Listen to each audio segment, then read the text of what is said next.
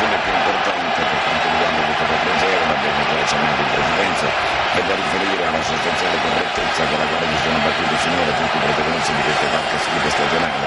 che invece si temeva non avesse ancora smaltito i veleni della gara di San Siro. Quanto alla cifra tecnica, nessun dubbio che quella espressa oggi dai bianconeri sia apparsa migliore sia per quanto ha riguardato l'articolazione e il respiro delle manovre offensive che per quanto ha riguardato le fasi di interdizione e di rilancio. Raramente rese assillanti da un Parma che ignorante ha accusato tanto la giornata non brillante di Giova che l'eccessivi personalismi da sfida. A nove anni dall'ultimo scudetto la Juve dunque torna ai fasti del titolo